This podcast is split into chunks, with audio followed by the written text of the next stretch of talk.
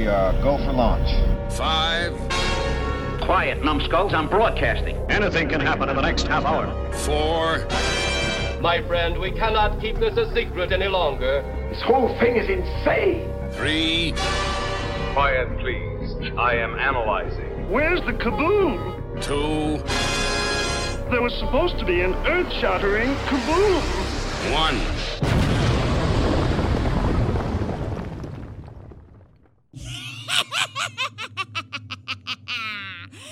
Hello, my pretties. Welcome Planet 8. Happy Halloween!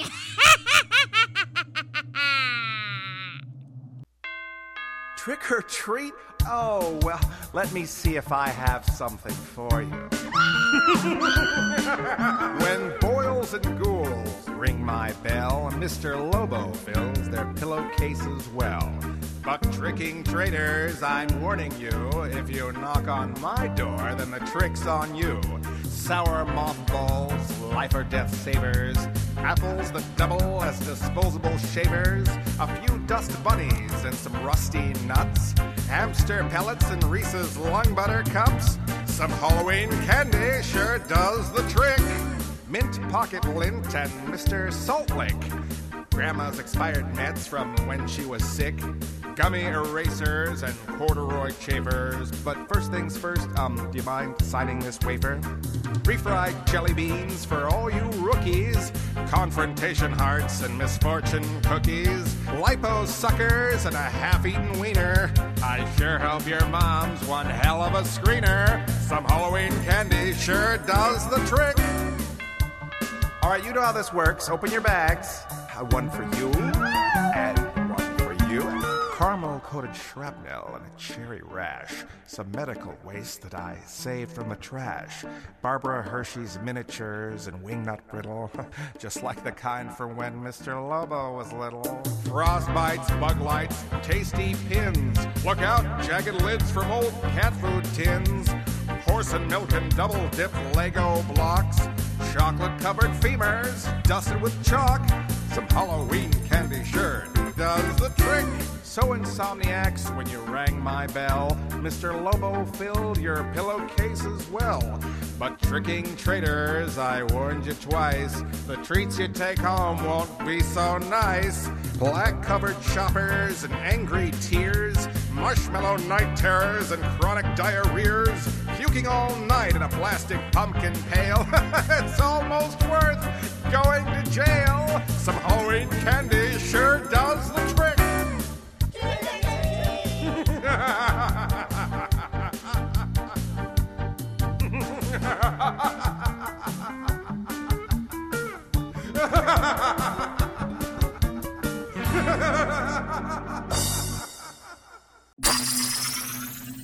Greetings, my fellow galactic travelers, and welcome back to Planet 8. This is your mission commander Larry speaking to you from our hidden base. Chief Engineer Bob is here by my side as always in the command center, and circling Planet 8 in our orbital spy satellite is Reconnaissance Officer Karen. And on this episode of Planet 8, we have a very special guest with us. Mr. Lobo from Cinema Insomnia is joining your intrepid crew. And on this episode, we're going to be talking about all things Halloween. Straight away, we'll kick it off to Chief Engineer Bob. Bob, take it away. Well, I did a little background check on Halloween. We're doing Halloween the holiday, by the way, not the movie series or uh, any of that. so uh, I traced the roots of Halloween back to, they said it was the Samhain, a celebration from 2,000 years ago. So it's been around for a long, long time. It originated with the Celtics from Ireland, the UK, and northern France. So November 1st marked the end of summer and the beginning of the cold, dark days of autumn and winter. It was also the end of the harvest season. The Celts believed that on the night before November 1st, the gates between the living and the dead would become blurred, allowing the dimensions to cross, and because of this, October 31st became All Hallows Eve, when the dead would walk the earth. So, you know, right there, it's a hell of a lot cooler than Christmas, right? Oh yeah, for sure, by a country mile. I mean, you talk about the dead walking the earth and everything else. So uh, you can't you can't make a lifetime movie out of that. I guess you could, but um, so anyway, the Druids would build bo- huge bonfires where people would burn burn crops and animals as sacrifices, and they would also wear costumes, mostly like animal heads and robes or skins. I guess kind of like uh, Motel Hell, right? Right, right. The pig head, and I don't think they had chainsaws back there then. No, but. Uh, very, very primitive chainsaws, sort of like uh, Gilligan's Island kind of. there you go. Chainsaws made of coconuts. Yeah, coconuts and bamboo. so uh, later, when uh, the people would return home, they would light fires in their fireplace using flames from the bonfire for protection. So then in 43 AD, the Roman Empire conquered the Celtics and over the 400 years that they ruled, uh, the, their festival and the festival from the Celtics were combined, and uh, that would come out on October 31st, marking that as All Hallows Eve, and uh, which would later morph into Halloween. Uh, later, Christianity spread through the area, and we all know how that goes. Uh, their All Souls Day was November 2nd, a day to honor the dead and what was also combined with these festivals and known as, and I don't even know if I can pronounce this, Ohallowmees, I believe it is, which eventually became the word Halloween. So, yes, uh, basically so, the, the, the evening before All Saints Day. Yes. Yeah. So in the 19th century, America got involved. As, as we were, often do. That's right. As they were flooded by immigrants, and a big part of the Irish fleeing the potato famine, they would bring over the holiday. And uh, it was here in America where the practice of trick or treating started. And during the baby boom of the 1950s, Halloween kind of changed its focus to be more of a children's holiday. So, um, you know, I, I don't know if they looked at it and said, you know, we're worshiping the dead and the gates of hell are opening. Let's make this a children's holiday. I, they could just sell a lot of masks, you know, and Yeah, that- sell a lot of Yeah. candy. You know, I, I I think that you know, in true uh, capitalist uh, uh, splendor, you know, people will spend on their kids before they will spend on themselves. So I, I think that you know, like Christmas and a lot of holidays, you know, that's that's the driving thing. You don't want your kid to be without the cool costume or the cool candy or the cool whatever. Yeah, well, I mean, Right. le- leave it to America to uh, commercialize the whole thing. but we made it fun too, so we get Made it- yeah. hey. I gotta say, you know, growing up, that was my well, even now, still was is my favorite holiday. You go trick or treating, get, get some candy and costume. And you know Before what's that, interesting? the poor Irish kids were going out trick or treating. They get potatoes. Yeah, that's so, right. You know, Were they carving faces on potatoes before pumpkins? Mr. Is that Potato where Mr. Potato Head came from? That's right. maybe. Uh, you know, I, I think what's interesting about Halloween versus any other holiday, and I've said this on stage a few times, Halloween is the only holiday where you invite strangers to your house. You know, so it's a community holiday. You know, most holidays it's like, you know, you you you, you have a big dinner with your family or you open present or you exchange presents with your friends. You know, this is kind of a thing where you have parties and you you you know, you go door to door and um, you know, it, it, like I said, it's a community holiday, and we don't have a lot of community spaces. We don't have a lot of things culturally that we all do together. So that I think that's one of the other things that makes Halloween really cool is that it's it's kind of um, there's this invitation that's implied. That's, That's a really true. good point. Oh, No, definitely, and you know, I mean, let's let's start way back when we were wee lads or lassies, and As uh, case may be. what were some of your uh, I don't know Halloween traditions back as a kid? Who goes first? Karen. You're the guess guest. Karen. Yeah, Mr. Lobo, he's the guest. Oh well, I mean, we we you know it is interesting, you know how much you know growing up uh, in a world fed by you know television and everything else, but you know it was about you know the monster cereals and it was about you know uh, uh, getting your costume together, and I was like the weird kid who was getting their costume together from January forward. you know and you know it was always this thing of like what am i going to be for halloween this year? You know january 1st usually. So if I, if I wanted to be darth vader you know i spent the whole year just collecting things. Okay this tape recorder is going to be my uh, uh, chest uh, uh, mechanism you know the, the and when i play the tape on my chest it's going to play this breathing and you know this weird i could probably reshape this tupperware uh, bowl to be vader's helmet and you know i could buy the Ben Cooper mask, but just cut the face out of it and use the detailing from the Ben Cooper plastic mask for just the face part. And then I saved my glasses from the Eclipse and put the silver uh, uh, lenses inside so you couldn't see my eyes inside the Ben Cooper uh, mask, you know. And so I was, you know, I was this extra weird kid where it was definitely an excuse to let my creative freak flag uh, fly. And there was, you know, I had the alien. Um, doll from uh, the movie, and we we covered him in ketchup and had him drop down on people with a string, you know. And then don't ever put ketchup on your alien doll, for goodness sakes. That smell never came out of that doll, and that that Kenner alien doll is worth a fortune today. So whenever you um, smell ketchup, you immediately think of Alien.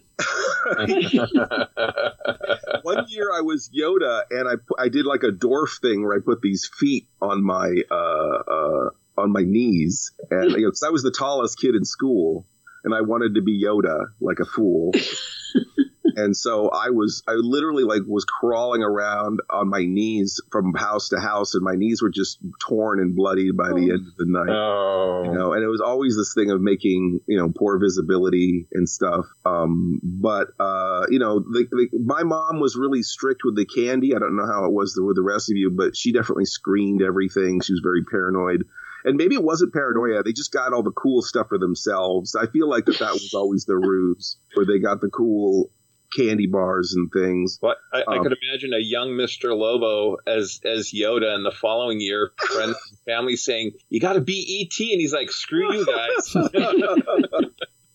right, right, exactly. Uh, no, I, I, and I probably considered being ET and then quickly reconsidered. But uh, Spider Man was another one too, where I took the Ben Cooper mask, the plastic mask, and just used the front of it and then I got like a red nylon and drew the webbing to go on the whole back of my. I made a whole back of my head to go with that costume. Uh, that's like, so, like dedication. I, said, I, had a lot of Ben Cooper outfits, but you know, I stuck with the vinyl with a picture of the character on the front. And they're probably all you could probably resell them all because they're in perfect condition. Oh no, they're they're all long gone. But oh, they're all long yeah, gone.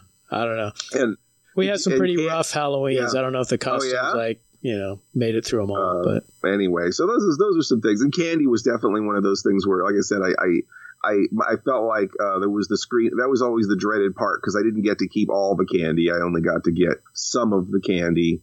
Um, but it was great after doing the trick or treating that reward of coming home and watching creature features or watching right. Bob Wilkins uh, double horror or whatever horror movie that was on and and getting to enjoy that candy and and um, you know, and, uh, and and of course the Charlie Brown special. I look forward to that. Sure, a good one. Too, but you know, it's interesting because our mother was that way too, and I don't, you know, she would uh, maybe she watched too many spy films. She'd take the candy up to the light and you know shine it in the light.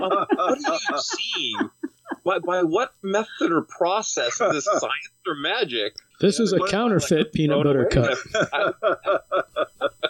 yes, I, you know, I guess there, someone could slip a pin right into that Three Musketeers. Yes. My mom would cut some of the candy bars two or oh, three wow. times. Wow. It's like, what? There's nothing in there.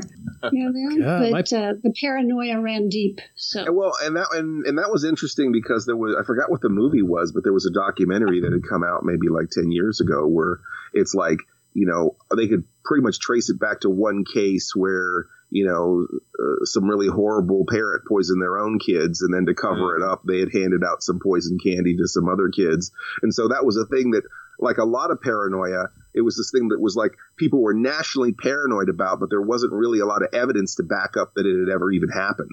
Right. Mm-hmm.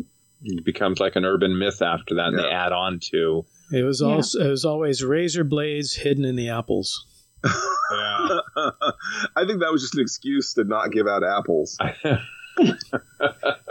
No, I mean, my, my parents didn't it. screen my yeah. candy at all. I guess I was living oh. life on the edge. You rode. Wow. You're a rebel. I was. I can uh, imagine Bob quoting Star Trek: "Risk, gentlemen, risk." We well, trained all year for this night it's interesting because the, the person who gave out apples, and not because of razor blades, the kids hated getting apples, but the one poor old guy who got ca- apples, his whole yard was just littered with apples because as soon as they got them, they would just take it right out of their bag and drop it on the floor, or most likely just turn around at the sidewalk and throw it at the house, you know? you know, I, I remember this one guy in the neighborhood. We were like five or six. I can't think of his name. Nice guy. And on Halloween, he'd have like orange soda, grape soda, strawberry soda. And right there in front of us, cracking up the sodas, he must have been a bartender because he would mix like the red, you know, with the orange, give us like a, a, soda punch kind of oh, like. that's nice. Yeah, it was it was different. So we were like, you know, having a good time that night. Well, wasn't it? Uh, didn't Bart Simpson have like an acid trip after like mixing slushies?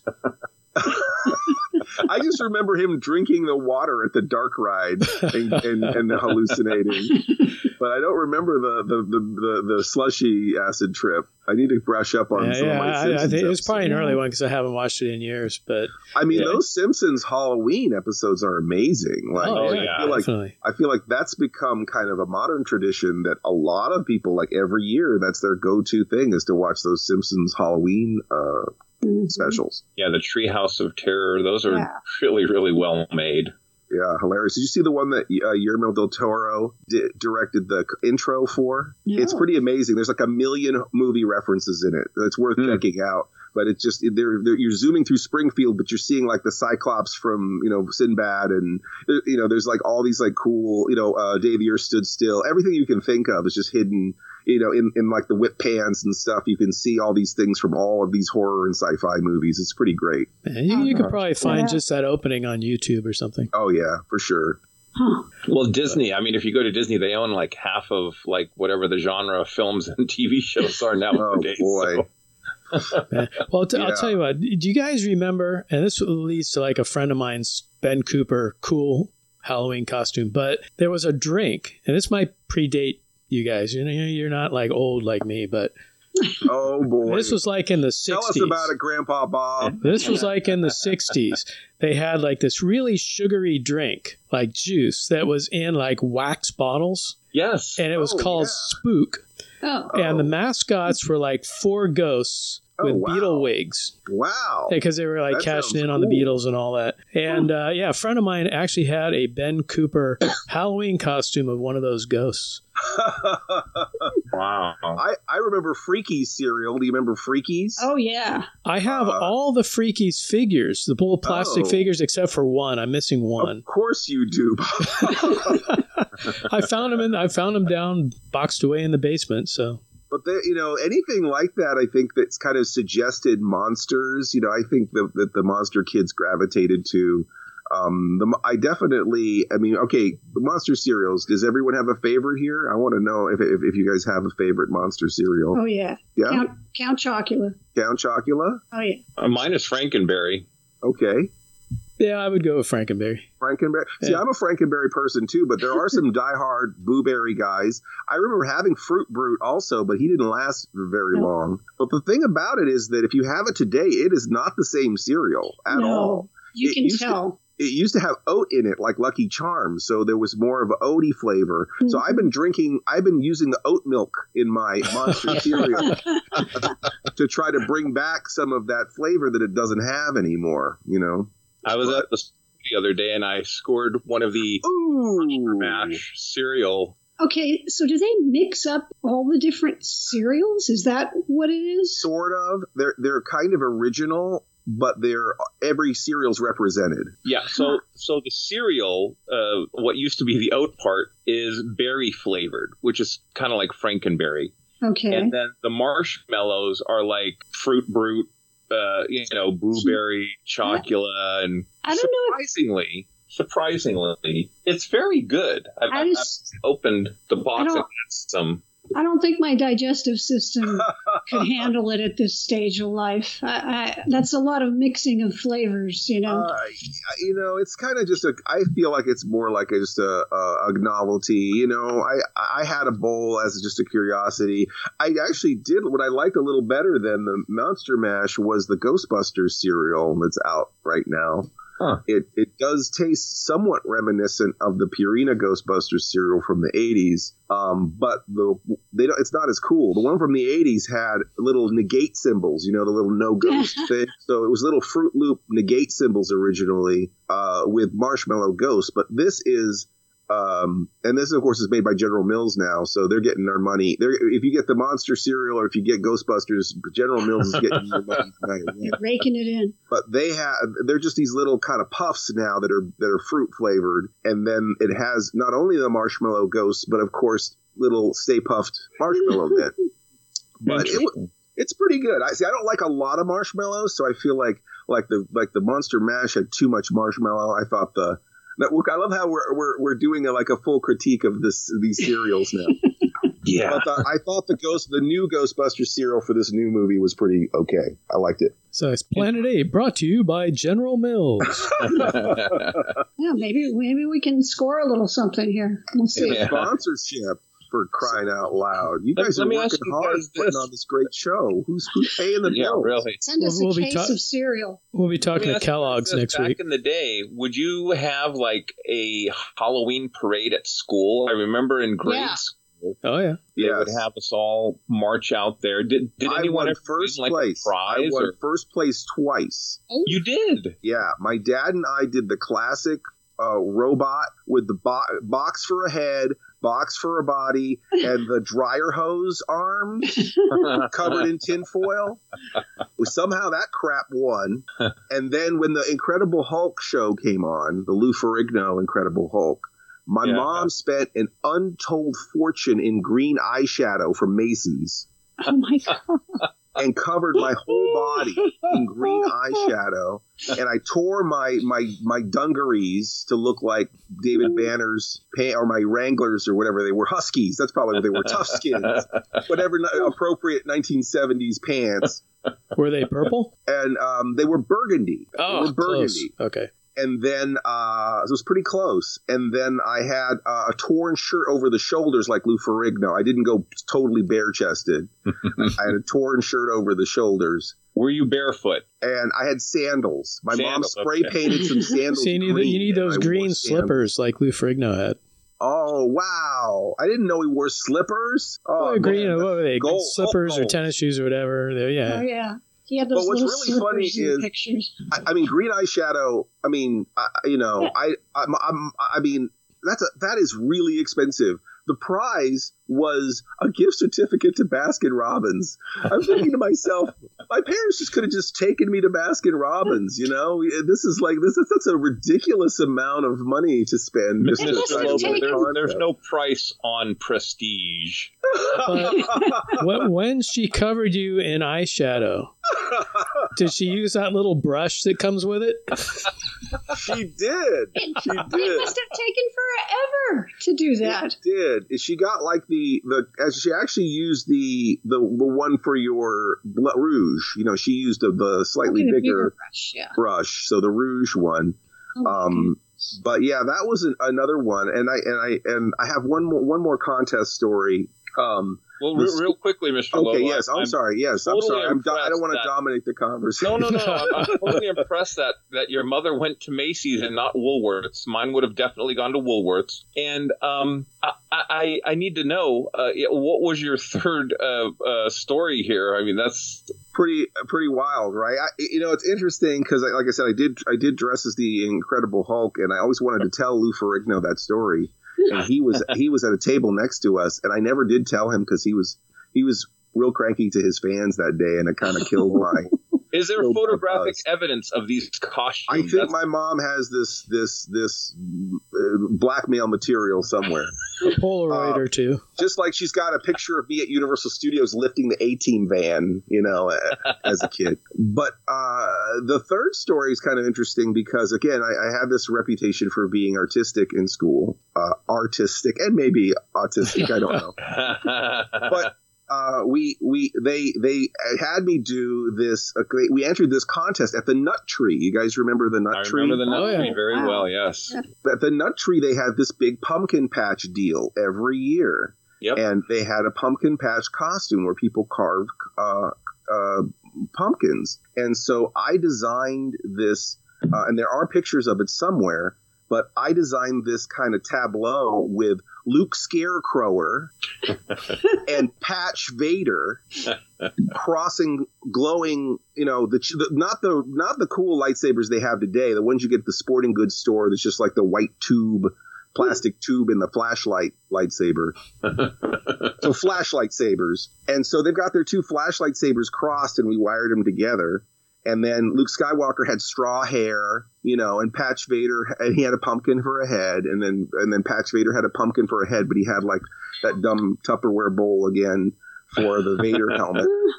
and I think he may have even had the tape recorder around his neck. But um, you know, uh, it, it, we did. I did a sign with the Millennium Falcon flying, um, with those weird gold stars that they put on the top on your forehead, um, uh, coming out of the back of the Millennium Falcon, as like that's supposed to be light coming out of the back of it or whatever yeah, it was really ridiculous. But that that one won a prize of some sort. I don't think it won first prize, but I think it won it won one of the I don't know, it was first, second, or third, but it definitely won a prize, and and that was kind of like a. a it's weird because you know now now I feel like they bring out Star Wars really hard for Halloween, but I feel like for me being like I said I'm I'm a I'm a 70s kid. Star Wars was kind of always part of my Halloween a little bit. Mm very very cool. See, I won a bunch of costume contests, but it was like at work, so it was like you know, I was you know, I was an adult, so. Well, what kind of what, what's the what's the office costume? Uh, what's the office costume party like? It, yeah, it used to be a lot of fun because we used to. I'm I'm back working at the company that I used to work at, and uh, we have like not as many employees. But back when we had a bunch of employees, and yeah, we'd do a whole whole Halloween party and dress up and everything else. There was one year that. Uh, as part of Bay Area film events, we did a Halloween show at the Del Mar Theater in, uh, in Santa Cruz. And uh, that was like the premiere of uh, Watch Horror Films Keep America Strong. And we had Night of Living Dead, and John Stanley was there, and Tom Morris and everybody. So we had the whole lobby and the upper area all decked out for Halloween. So instead of taking all that home, I dropped it off at work. And then a couple employees and I stayed until like midnight the night before the uh, party and like decked out this one demo room as a haunted house. Awesome. And uh, yeah, I mean, pff, Halloween. I tell you, when I was when I was living in my old house in Hayward, and we got 200 kids, one neighbor and I used to have contests at Halloween who could deck out their house the best. And he was kind of like this whiz kid. He used to like build monitors for NASA that would be on the space shuttle and things. So he had all the, you know, those kids. Yeah, well, you know, it's kind of like you step on this and a ghost falls down, or you, you know, you you go through a, a light trigger and then you know there's uh, evil laughing or whatever. And I was more the prop guy, so I would have like a bunch of props all over the house and stuff. But uh, yeah, no, I mean, even last year here we uh, we decked the place out. We moved it's on Halloween. We moved everything back into the backyard and had a Halloween party back here. But uh, I've got a what bunch. Is your, what is your what's your porch look like on Halloween? I mean, do you do you deck out the front of your house? Oh yeah, we go all out. Yeah. In fact, uh, you know, of course, when when Spirit has their after Halloween sales, we would go down and buy them out. Last year, I got this really cool like two headed rat animatronic two headed rat. Oh, wow. And it's down in the basement. It's underneath in one of my uh, storage areas. And when we got Sonic Internet, the guy was running a fiber line under there. And he goes crawling under the basement and comes like face to face with this two headed rat down there. it's pretty good. This thing's like three foot long and you know foot and a half high. Hmm. But uh, I may take that. I may take that to work and put it on my desk or above it's my a, desk or something. It's amazing the quality of the stuff that they have now. It's almost like Hollywood pro- quality stuff Whereas like there was no, I don't think in the, especially in the 70s and 80s and probably the 60s too, there wasn't any pretension that it had anything had to really look real. You know, No, it was yeah. more Mhm. kind of it had a novelty to it, to where it, it was more about looking fun than looking real. Well, you would put like a white sheet over a over a beach ball or something, and there's a ghost. Or you'd like, wanna- or you'd like get baggy put a white clothes with like some paper hanging out, and then you'd lay there until somebody comes by and. Whoa! Uh, what? Uh, now, did you ever do movie show? Well, we we've Bob, you and I have done some movie shows on Halloween. Oh, plenty, did yeah, that yeah. show, yeah, plenty. We did. I did one with uh, Lord Blood-Rah one year, and uh, we that, those shows with the Ghoul. Remember that? well, yeah, we did the show with the Ghoul, which Mr. Lobo was there taking part in all in both shows. And, I, yeah, I uh, was I was just there to uh, assist, but the, the, the Ghoul taught me a lot of things. One of the things he said is to never put a live firecracker in your lab coat. So I've always taken that advice to heart. and to this day, we haven't done it. But, I still have all like my the, afore, the aforementioned uh, watch horror films, keep America strong at the uh, at the Del Mar. How many times? Okay, here's this is, here's a question for Mr. Lobo. How many times have you shown or hosted Night of the Living Dead for Halloween? Oh wow, countless, countless times because of course it's a movie that you don't have to license, so it's everyone's programmer. You know, I think we we showed it at Shakatumi, we showed it at the Bow, we showed it at um, uh, we've shown it at, at uh, Will's uh, Thrillville shows. We've Mm. shown it at um, uh, you know conventions. Uh, it's a programmer, you know, and it's amazing because it, it holds up so amazingly well.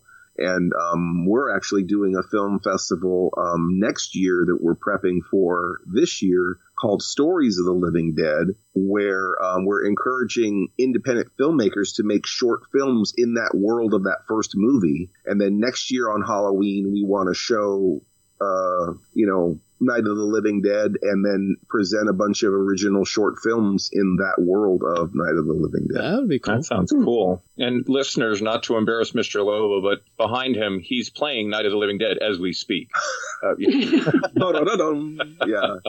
Night of the Living Dead. Well, that- it's sort it's sort of the uh, you know the Christmas Carol or the White Christmas of Halloween. So and for horror for horror hosts too, it's always like their first show or their first syndicated show or their special Halloween show because it's the best movie they can get away with showing. I mean, it, it sucks for George Romero, but what a gift to the horror host because my wife had never seen that movie, and Judith O'Dea was coming on the show, and uh, I was watching it, and I- I- you know all the parts that you know you needed to jump and gasp, and it still works. You know, it still to this day, if someone has never seen that film, it pops, and it, it you know it's priceless. I mean, really. Yeah, it's a classic. It's a gift to the world, and maybe it was It meant to be that way, you know, because it, it is something, you know. I everyone who worked on it, their star rose because it was so accessible and people got to see it. You know, there probably were films as brilliant as Night of the Living Dead, or more brilliant as Night, than Night Night of the Living Dead, that were never proliferated and just fell off the face of the earth. And um, you know, the, the creators of those things didn't get that second, third, fourth chance to show what they can do. You know, we wouldn't, you know, if it wasn't for Night of the Living Dead, we wouldn't have Dawn of the Dead or Day of the Dead or the the other branch with the Return of the Living Dead and all of that. So, um, you know, uh, it's it's uh, it is kind of an, an, an it, I'm sure it's a it's a blessing and a curse for the people who uh, accidentally. Uh, which I think the story is is that it was going to be Night of the Anubis, uh, and you can correct me if I'm wrong, Bob, but I think it was going to be Night of the Anubis, and then the distributor didn't like that title, so the so the movie went out without the copyright notice with that ti- with with yeah, with, with they the changed it to Night of the Living Dead like at the last millisecond. So, um, so the so the movie Night of the even though the movie Night of the Anubis would have been copyrighted had it come out that way, uh, Night of the Living Dead went out without a copyright notice, and at that time, if you start publicly exhibiting something without that notice, it was it was like giving it away. Mm. Well, that's what happened with the video of my bar mitzvah. Um, you know, the- and it was terrifying as well. hey, getting back to the the props at like uh, Lowe's or uh, Spirit, I um listeners, you can't see this, and I've I've shown Bob and Karen, but uh, this guy, Oh wow! Horse, Oh wow! is, is here in the office, and uh, it has um a, a voice, the the pumpkin head, you know, uh, lights up and and I had my wife come in my office to get my checkbook for me, and it was on and it's motion, you know, and it just she ran out of the office. She said, "Well, I won't say what she said, but um, these things are so fun, and when you get them at like a fraction of the cost, of course you have to display them in your room. You can't put them, you know." You don't want them the uh, right, right out in the weather, out in the out in the cold. That poor baby out in the cold. Uh, you know, I, I tried to explain to her. Well, when when we start going to conventions again, the the headless horseman is going to be there as a display item, and it didn't really help my. Honestly, much. I feel like the Disney movie of the headless horseman did a lot to fill in how cool that character could be and how fun that character could be. And I, I yeah. feel like that's one of the things I really think about when I think of the visuals of Halloween, the swirling colored orange leaves and and and uh, the sort of strange. Um, you know colonial affects and the mm-hmm. the the, uh, the, the the the pumpkin flying at the screen with the flames coming out. I mean, those bright autumn colors and and that kind of um, uh, I don't know, campfire tale. I mean, I just feel like I feel like um, you know, it, it, that's like the Rudolph the Red-Nosed Reindeer of of Halloween. Well, no, don't don't underestimate Disney when it comes to your images of Halloween growing up because you oh, know they yeah. had that, you know, they had Mickey and Goofy cartoons where they going into haunted houses and yep. you know, don't forget the thrilling chilling sounds of the haunted house record. Oh, yes, mm-hmm. absolutely. Yes. Uh, it's always like, uh, uh, you know, you are an expert marksman. You, know? Every, you are whatever, right? You are uh, whatever. You know, you are a EMT worker. yeah, or even uh, God, the haunted mansion. I'm, I'm, I'm going to shoot a little plug towards Mr. Lobo's way. Last year, I I uh, ah. picked up your horror noises of Mr. Lobo's very bad manner. what a love letter to Disney! I mean, that was like great. uh, thank you so much. Yeah, we did. We did. A, uh, of course, there's thrilling, chilling sounds of the horror uh, of the haunted house, which of course came out with the orange bordered. Uh, and right. the white, the white bordered was the one from the '60s, but I grew up with the one with the orange border. That's mm-hmm. mine. Yeah, exactly. And, I and then, still have the white border. Oh, down in the basement. You do, Bob. who all come over and bask in its glory. And, and for those of you that aren't watching visually, because we're not doing this visually, Karen did just flash her Haunted Mansion T-shirt that she's wearing for this episode. I, yes, I love. That's all I flashed. That's right. Planet Eight too hot for TV. Um, no, but we, you know, the, the the the Disney's Haunted Mansion, which is weird because I always associated the thrilling, chilling sounds of the haunted house with the haunted mansion from mm-hmm. Disneyland, but they're totally unrelated to each other. There is a separate uh, haunted mansion record, um, which I also had as a kid. But the, the the thrilling, chilling sounds of the haunted house was really great because, like a lot of records, it was it was sort of a sound effects record. Yeah where right. they gave you a little bit of a story, you know, you know, um, and then uh, you know after that little bit of a story, they just let the sound effects play and let your imagination run wild in the in the soundscape of all these weird. And it's always that weird one scream. Like, Uh, and, uh, but uh, what's interesting about it is like when I wanted to record the uh, horrible noises of Mr. Lobo's very bad manner, we did a painting of it. Uh, and and if, if you see the cover of the record, we have an old uh, like a trailer like RV in the place of the house and then a bunch of junk in the yard in the place of the tombstone. So there's like a flamingo and a tire and a mailbox, and then the the lightning is really electricity coming instead of the lightning in the tree, it's electricity coming off of a of a phone pole in the in the corner. um, but we we we did this parody, and I just recorded ten tracks that were direct kind of Mad Magazine sort of spoofs of the original 10 tracks of the album.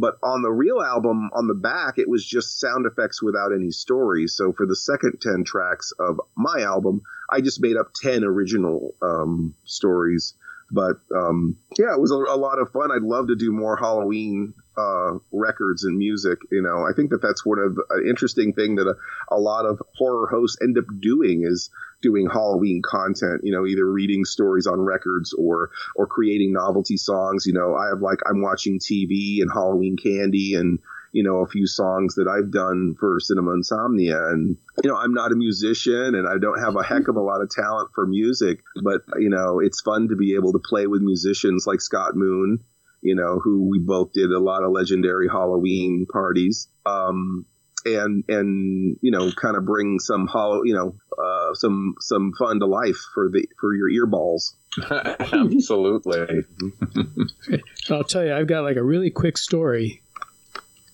which relates to Halloween, but also relates to Return of the Living Dead. Ooh. And that mm. is you know, like like I say, last year we decked out the house like crazy, and uh, months later we were outside, kind of digging in the garden, Debbie and I, and this guy rolls up. Who I've seen him around the neighborhood. He rolls around in this like wheelchair, but he he doesn't have any legs. He's missing legs, and he comes up and he goes, "Hey, I just wanted to let you guys know I really enjoyed your decorations this year." And I'm, oh, great, great. And he goes, "You know what? I was in Return of the Living Dead too." I'm like, "What?" Oh, wow. And he is the legless zombie in Return oh, wow. of the Living Dead Part Two. Oh, that's cool. And he's that's like nice lives in my neighborhood somewhere. So apparently, that was a movie that was originally supposed to be a standalone kids movie um, with monsters, and then you know the typical studio meddling. They're like, "Well, you can do whatever you want. Here's a budget, but it's got to be Return of Living Dead Part 2.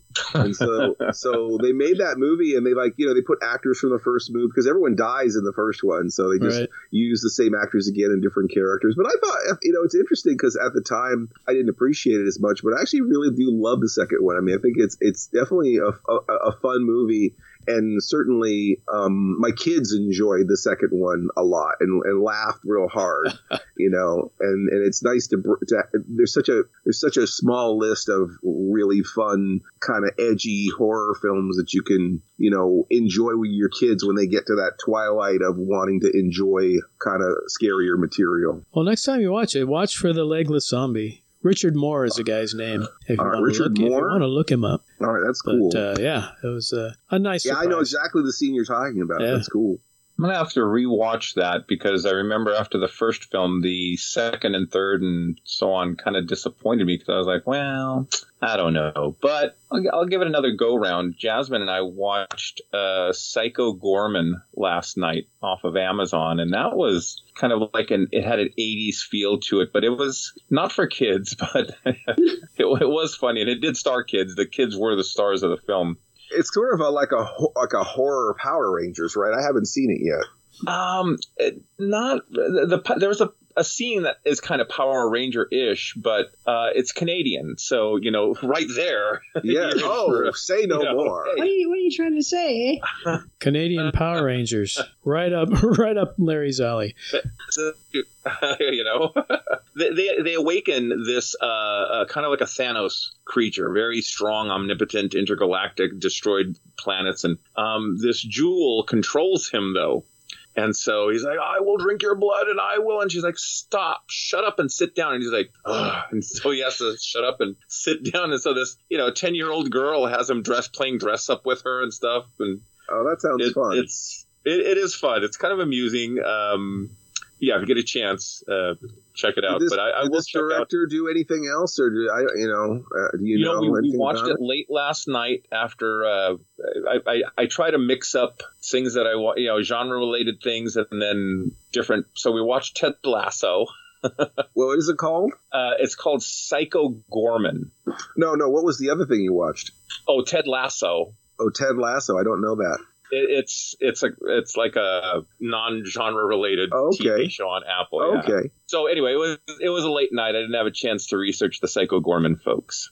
Okay, well that's that's. I just know that they definitely made a splash with that, and it's always mm-hmm. kind of mm-hmm. fun or something you weren't expecting because we're living in this world where everything's a reba- re- remake, re- re- reimagining, retooling, soft yeah. reboot, hard reboot continuing furthering because you know no one wants to take any risks. And it's really fun when i go to a horror convention and i see a bunch of people wearing a shirt or of, of a movie i've never heard of. It's encouraging It, it, absolutely, I, I recommend it. It, it was, uh, you know, it has some issues, but um, it, it was different, and it really reminded me of like something I'd watch in the '80s. Uh, uh, th- there were some elements of of the Power Rangers here and there as I think about it, and then you know there, there's this character that is all decked out like a Power Ranger, and I don't want to spoil anything, but then this like really gory scene happens, and you're like, whoa. You know?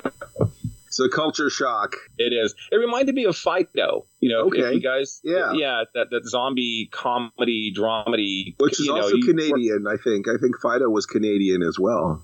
I believe so, and and Yeah. that's a really good movie. You know, uh, yeah, offbeat humor, and I like you know that's another thing to talk about. I like funny horror stuff. Like I'm not really I, I, I take a funny horror movie over a serious horror movie any any day.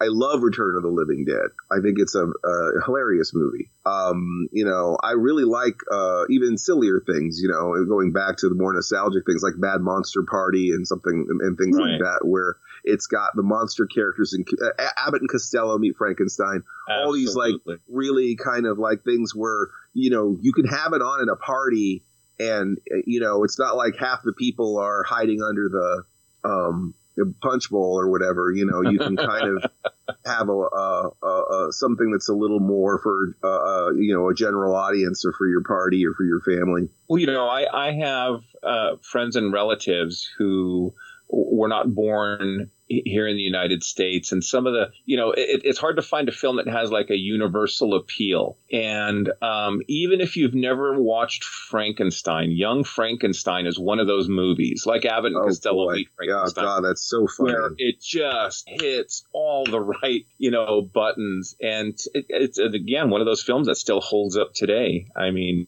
I, I It's- love Frankenstein. it's great to contrast them and watch those the, those uh, you know Frankenstein, Son of Frankenstein, and Bride of Frankenstein, and and and see all the comparisons. They really did their homework making Young Frankenstein. There's so they, many they great. did. It's a love great- story in a way, you know, You know. to those uh, original movies. Well, see, now I'm going to have the violin music like stuck in my head the rest of the night.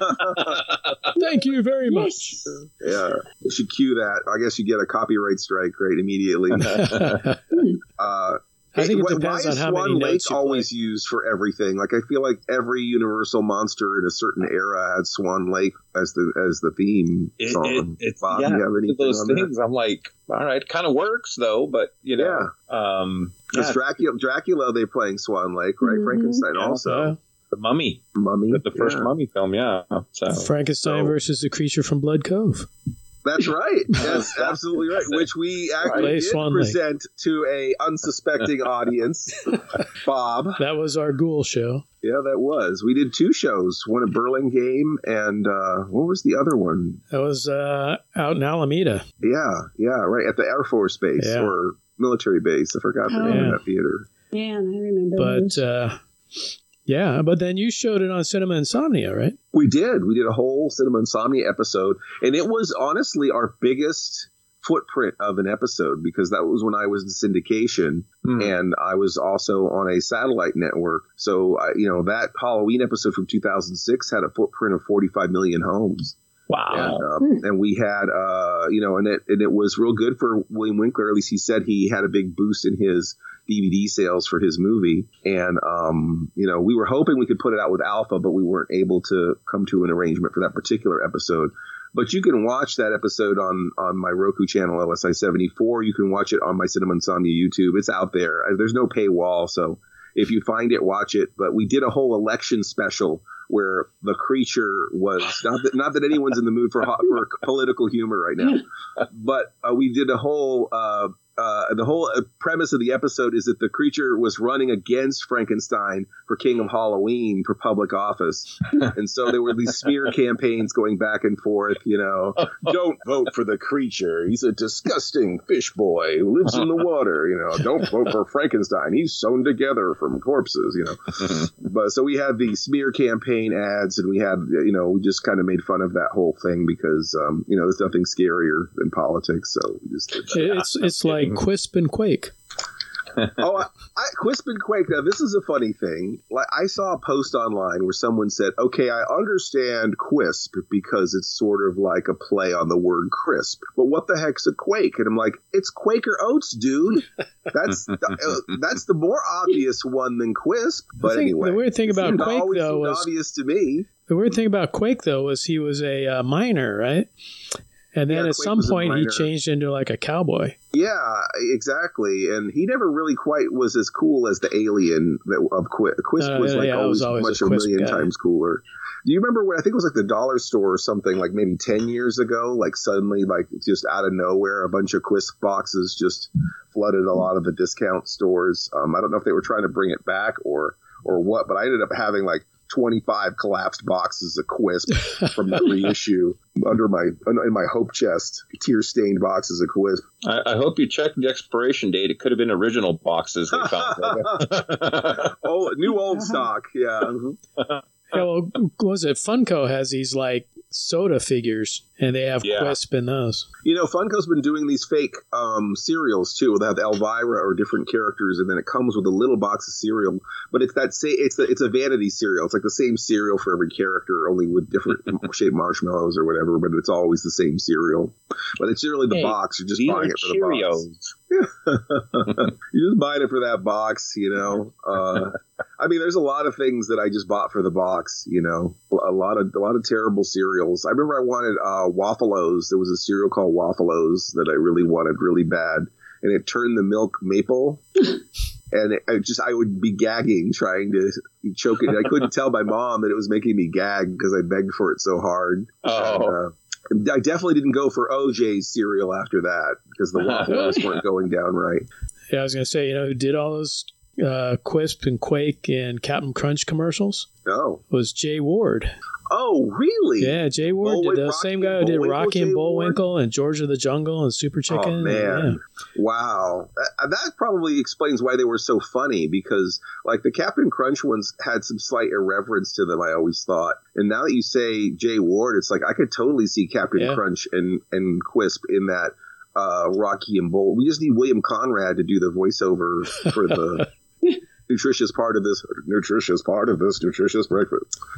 Um, uh, yeah, but Rocky and Bullwinkle is is interesting because it's always one of those things that has this subversive slant to it that that adults really like, and it stays with them because it's got this sort of sophisticated humor. You know, eh, eh, Uh, it- it- it- it- you know, they weren't making pablum. There was always that second layer of humor. You know, for for someone else who was in the room who might catch it or might not.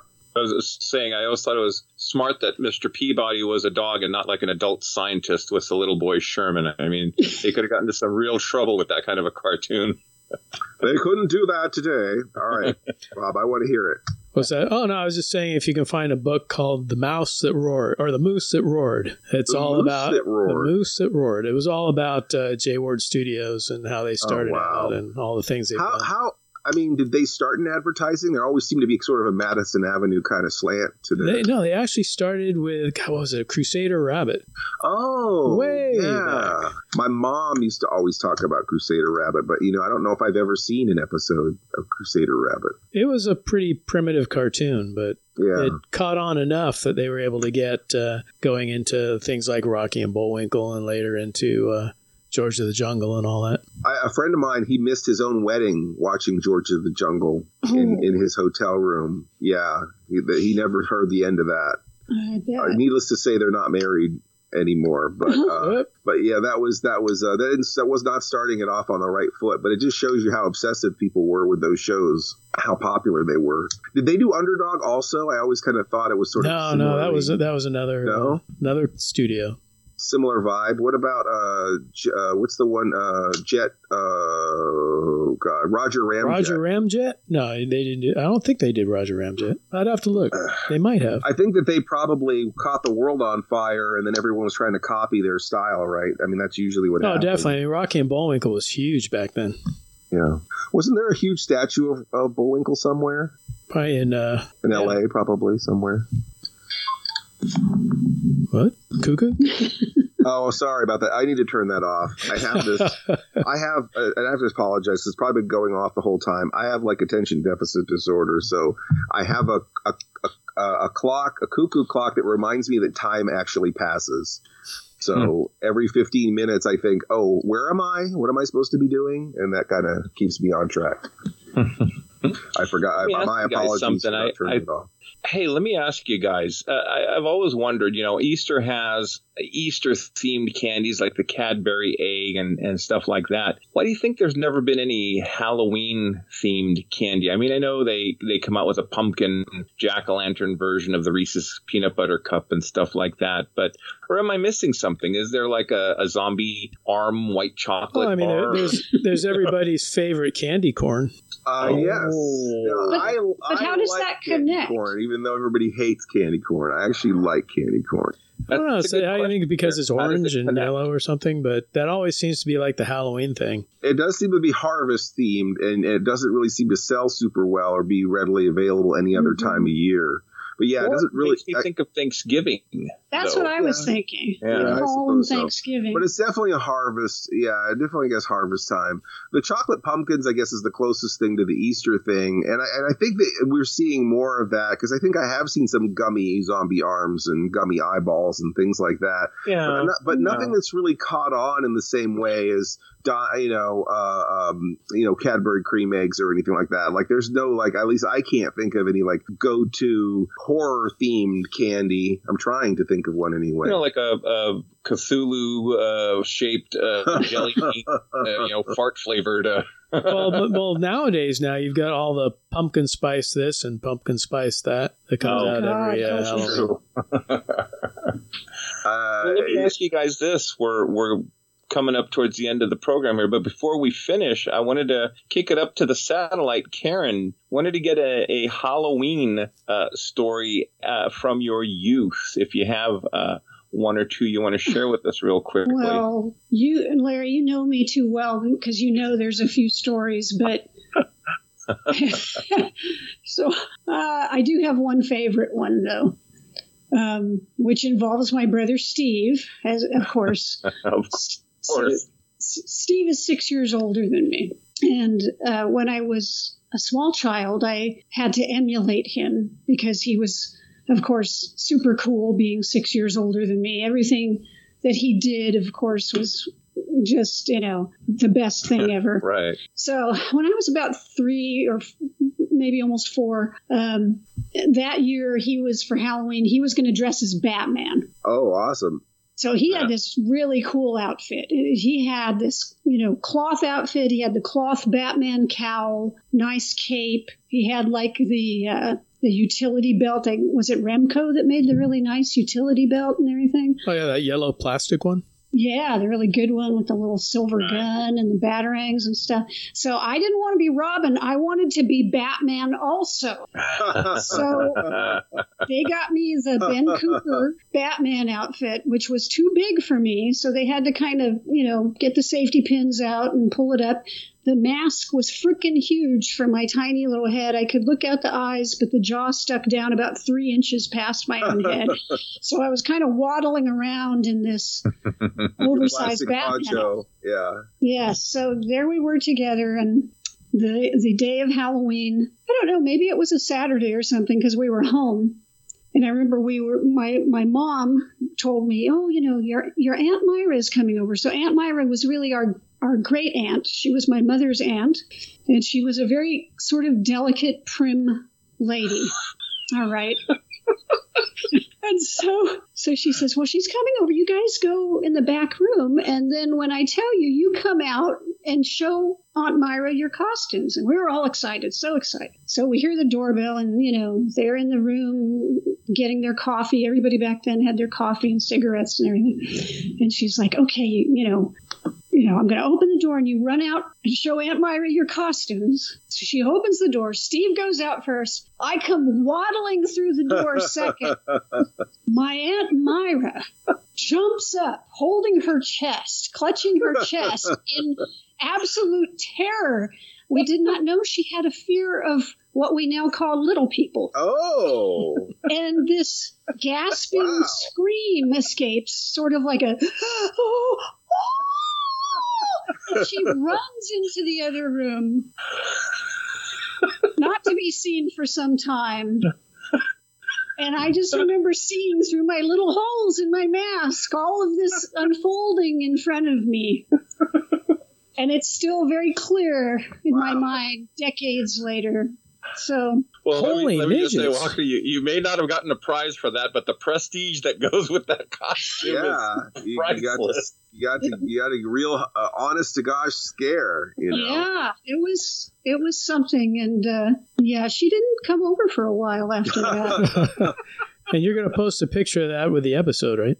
if I can dig up a, a picture, I'm not sure if I have a picture of, of us together. Steve might have it. I might have to ask him. Um, but yeah, that was that was a good Halloween memory. So here, here's something cool. Gentlemen, I... If you guys can all go back and dig through old photos, and we'll each try to post, or we'll give them, to, we'll send them to Karen, and she can post each of us in some little kid Halloween costume. Like when try. we when I'll we bother my mom. I don't. I haven't saved any of that stuff myself, but maybe yeah, I'll Mr. give. Lobo, there's a fifty dollar bill in it if you can find that right now.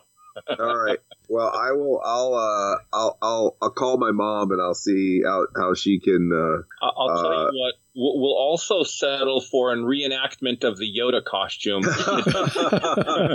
yeah, I'll just do it this year. I'll be Yoda again this year. I'll be Grogu this year. Oh, there um, Maybe you can get someone to push you around in a little bassinet. Oh, yes. Out, you know. Mm-hmm. Yes, exactly. a little pram, a little mm-hmm. space pram. Yes. Uh, yeah, it, it is interesting because you know, as a kid, you never understood those plastic costumes. I mean, obviously, one, they're very inexpensive. You can buy them at the grocery store, and you know, they don't have a lot of size variation. Um, the other thing no. about those plastic costumes is usually it would be like, you know, like if it was a picture of Spider Man, sometimes it would just say Spider Man, like on the front yes. of the yeah. chest. and that. it was always infuriating where you're wearing a Lurch costume and it says Lurch on, you know, the mask is Lurch's face, but then it says Lurch costume on like the chest. And you know, if you're kind of a nerdy kid and you kind of want to be somewhat screen accurate or screen relatable, it's like that that kind of stuff drives you insane as a kid. But what's interesting is I never really realized who that's really for. It's so that when the adults open the door, they go, yes. "Oh, you're the six million dollar man. Oh, and you're Fonzie. Oh, and you're Holly Hobbie. Oh, oh, and you're Mork from Ork." Like they know they, they can, you know, because the kids can't see the costume anyway. They're looking out of it. You well, know, in they, their in their they, mind, they're whatever character they are. Right. But it's it, but then they feel like, oh, they recognized issues. me there's liability issues like with Karen's Brent Meyer. I don't want to scare the shit out of this old woman, you know, with this little this dwarf bat coming Bat-Mite. This is the original Bat-Mite. so, so how many of you like wore your Halloween costumes for like weeks after?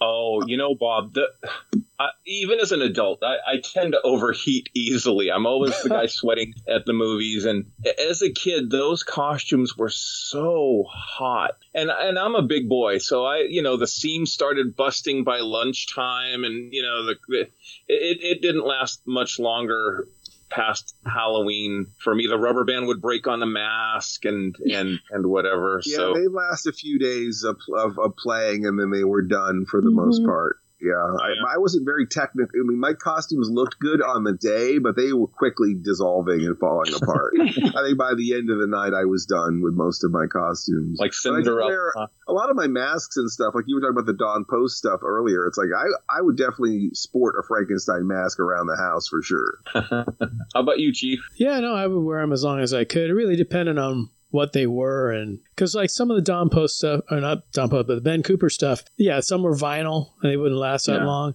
and then some were like a really thin like a cloth mm-hmm. and those would and then you'd have like some plastic accessories that went with it. Um, those would last a little while. Yeah, I, uh, I, remember I did get a cloth Spider-Man costume one year. Ooh, I, I uh-huh. think my mom has a picture of it and um, it, it was breathable. It was like real, you know, cloth. The problem is because I was a husky boy, the back wouldn't close. Yeah, it's like so, a hospital gown. And it's like a, so mom goes to the, the material store at J or the material section JJ Newberry's and and picks up red cloth and and sews a, a shut door whatever for the back of the a modesty panel. I'm on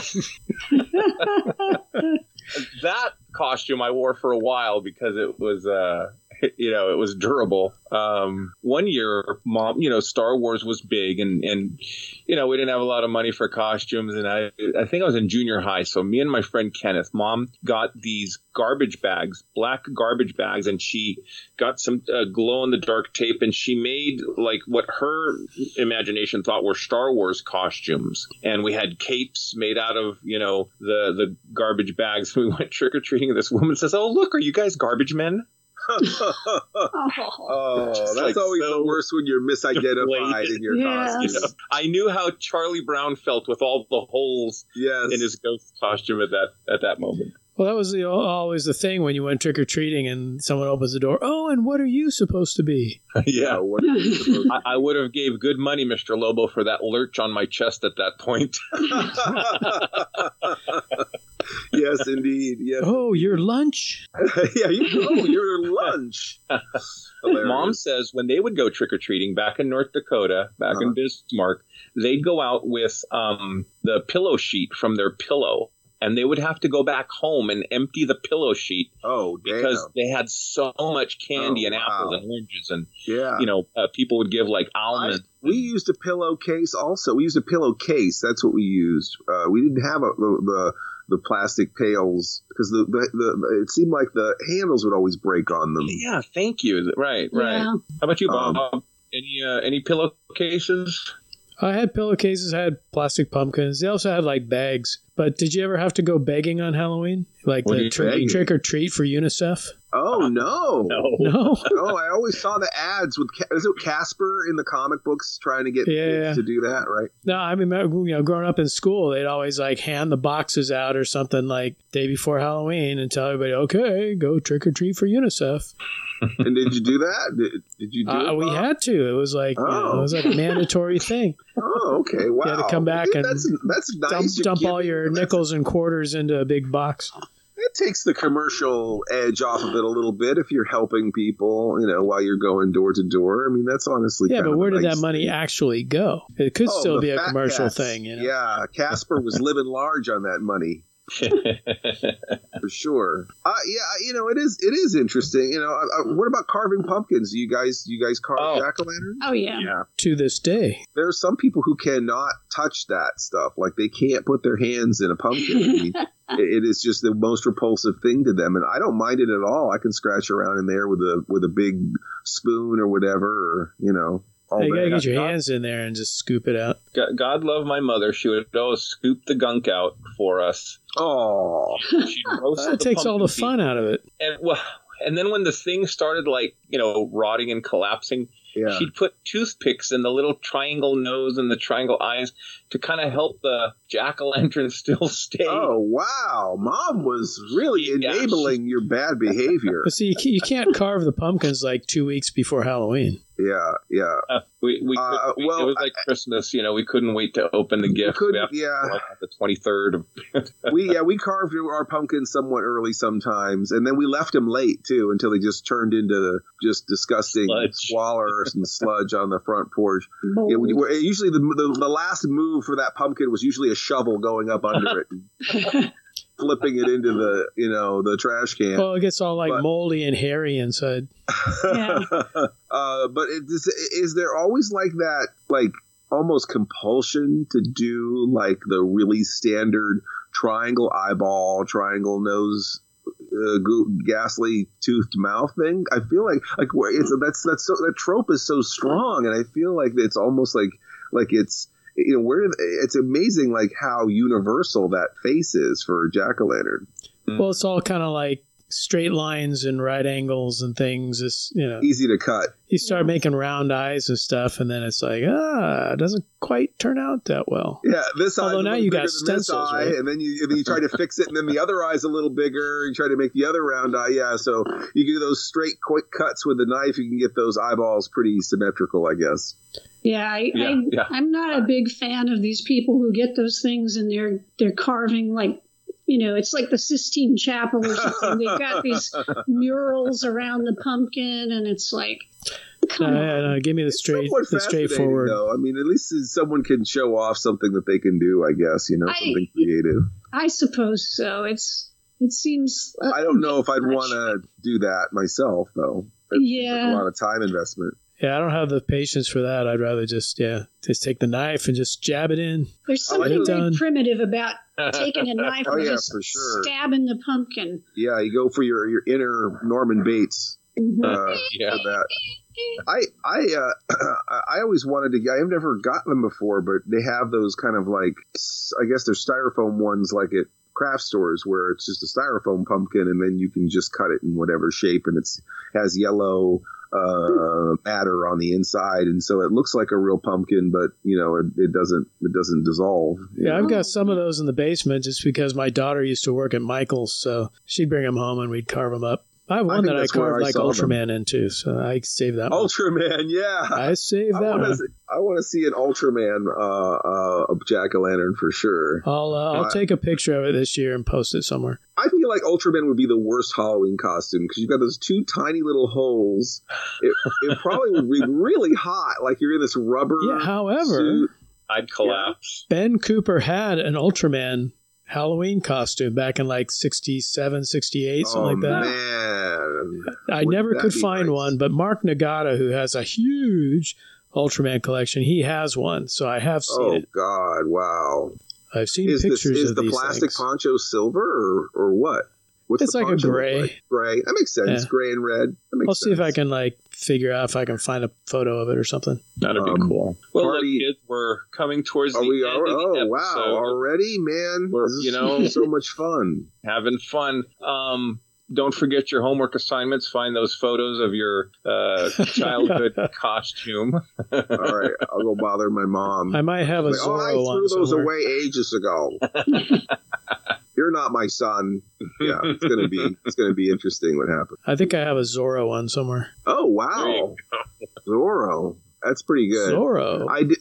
I did have a. I Uh, have embarrassed to say I had a Mork and Mindy one one year. Oh, Ben, yeah, Ben only- Cooper. I think I had uh, I had Casper one year. I had Popeye, Spider oh Man. man, I think there was a Uh, Superman and a Batman somewhere along the I way. I live right out here. I know you're from Ben Cooper country, but where I live right here is a stone's throw from Collegeville, which was kind of the competing Oh, company yeah. for those plastic masks. And uh, we actually went into the warehouse where they have all that stuff, and um, where they were kind of closing them out, and they had gotten rid of all the cool stuff, but they still had molds for some of the original stuff, and they still had, um, you know, a lot of funny like eye patches and you know, uh, goofy teeth and a lot of other things that they made and distributed. Nice. But they're they're out of business now, unfortunately. So, well, actually, I think they're still still. It's it's now it's just a small shop. It used to be a big, you know, warehouse, but I think they still just sell like uh, wholesale uh, Halloween uh, stuff in Collegeville. Yeah. But Check that out. See, maybe they have an online presence. yeah, I, I, I, I wish they could come back like they did in the old days. But you know, I don't know if anyone wants those plastic uh, costumes anymore, other than as a novelty. Yeah, well, you, you, you never know. Well, you just have to make Um, them adult size. Well, And they were just come to that part of the show we have our sensor sweep, and uh, being that Mr. Lobo is our guest, Mr. Lobo, this is a chance for our listeners to hear about some items you might have on your website, what your website is, some live shows coming up. Um, would you care to share some of that information with us? Oh, thank you so much, uh, Planet Eight. I always appreciate you guys uh, letting me uh, yammer on. But I, I, uh, it's going to be a busy October for us. We've got three um, pop-up drive-in shows that we're doing at the Vintage Oh, wow. Cafe. So um, that's on the um, the eighth, the fifteenth, and the twenty second uh, at the Vintage Cafe in Paradise, Pennsylvania. We're just gonna we have a little screen that we pop up. There's hot dogs and hamburgers, and and we're gonna do trunk or treat and all that kind of thing. Um, Nice. and and um, and then we have uh, I've been doing my Twitch streams on Saturday nights, which we've been, doing double features every Saturday night at 9 p.m. Eastern, and I usually do a live Q and A on Saturday nights with people. And um, we've got a, a brand new Cinema Insomnia episode that we're working on um, with uh, Rick Sloane's The Visitants is the movie, and we licensed the movie. So um, this is not a movie that is a public domain movie, so we're excited about that and um, we're uh, also I have uh, OSI 74, which is my streaming channel, which is a free channel. You can watch Cinema Insomnia on there. Cinema Insomnia is also uh, has its own YouTube uh, channel, uh, Cinema Insomnia, the YouTube channel. We've got 60 episodes of Cinema Insomnia on there. Again, nice. I don't like to put things behind paywalls because, you know, when we were kids watching creature features, it just came out over the air and we just found it, you know. So right. we, we want to try to keep keep that uh, going. And then on Halloween night, I'm hosting VidJam of Horror. Um, VidJam is a filmmaker challenge uh, on the 22nd of September. Uh, the 13 groups of filmmakers got a, uh, a prop, a random prop, and they're to make a short horror film in 12 days. And they've already submitted. This is the third. Yep, they've submitted them all today. Um, all of the horror, short horror films. And on Halloween night at the um, uh, Midtown Cinema, Mr. Lobo is going to be hosting all of the uh, short films from the Filmmaker Challenge. So it's going to be a busy, busy uh, month for me. Well, Hopefully, sounds... I doesn't put me underground. that sounds so cool. I wish we lived closer. Uh, I'll tell you, uh, I personally shows uh, Mr. Lobo here in the Bay Area. What was that? I couldn't hear you. I was saying I, I certainly miss your live shows out here in the Bay Area. Oh, thank you so much. Well, hopefully uh, Bob will bring me out again sometime. Yeah, we gotta see. Hey, uh, we gotta come up with some shows. So yeah, let me let me just say again: horrible noises of Mr. Lobo's very bad manner CD. Uh, it's on his OSI seventy four uh, site. Uh, if yeah, you Google Mr. Lobo, he's, I was going to say he, he's all over the interwebs. But go ahead, Mr. Lobo, with the I was OSI. going to say if you wanted the uh, the horrible noises of Mr. Lobo's very bad manner, uh, OSI seventy four dot square dot site is the actual shop. So if you wanted to get either that CD or my other CD, which is called Hypnosis for Hipsters, you can uh, in, in, get either one of those if you still have a CD player in your house. Well, you know, kids, I'm, I'm on the site right now, and there's DVDs, there's CDs, there's photos. Uh, unfortunately, I missed out on the Mr. Lobo Cinema Insomnia 10 year anniversary fan club kit. Um, it's out of stock, but I am happy. We're going to make more. Uh, Mr. Lobo.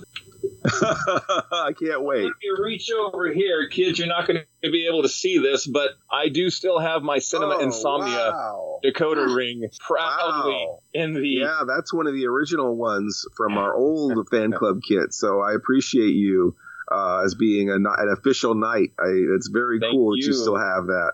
Mr. Lobo will send you a message later tonight.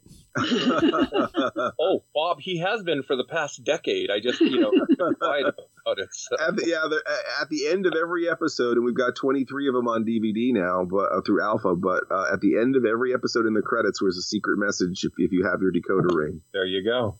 Well, look again, uh, Mr. Lobo. It it had been too long since we had you on uh, prior to today, so we're going to bring you back a lot sooner than we did. Um, thank you for coming out. Uh, well, for being on the show and and sharing your stories with us and just having a great conversation. We appreciate you. Oh, thank you so much. It's so, you're so gracious, you know, and it's like I, I know that I'm like extra sloppy and a little tired, but it was really pleasant to have uh, this conversation with good friends, and I hope everyone has an amazing Halloween this year. Awesome. Yes, from Planet 8, guys, have an awesome Halloween and stay safe. On that note, this will conclude this transmission from Planet 8. We would like to thank all of our intergalactic audience for listening. Be sure to head on over to our website at www.planet8podcast.com where you can get more information on this episode's topic. For more conversation, find us on Twitter at Planet8Cast. Or on Facebook at facebook.com slash Planet8Podcast. We want to thank you guys for tuning in each and every episode. We look forward to your input and opinions. Until next time, this is Planet 8 signing off. End transmission. By George, he's got it. It is the end.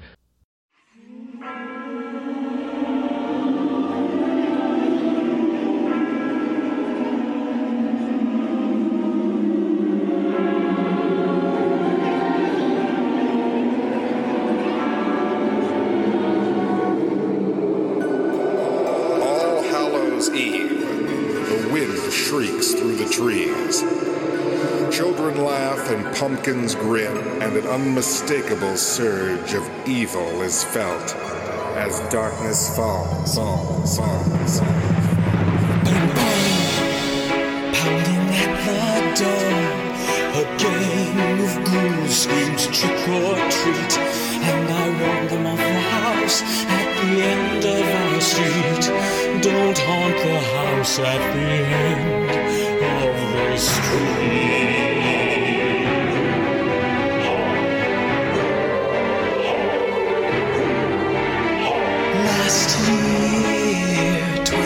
20 kids got sick. Poison candy they did eat. People say it was the house at the end of the street. Don't haunt the house at the end of the street.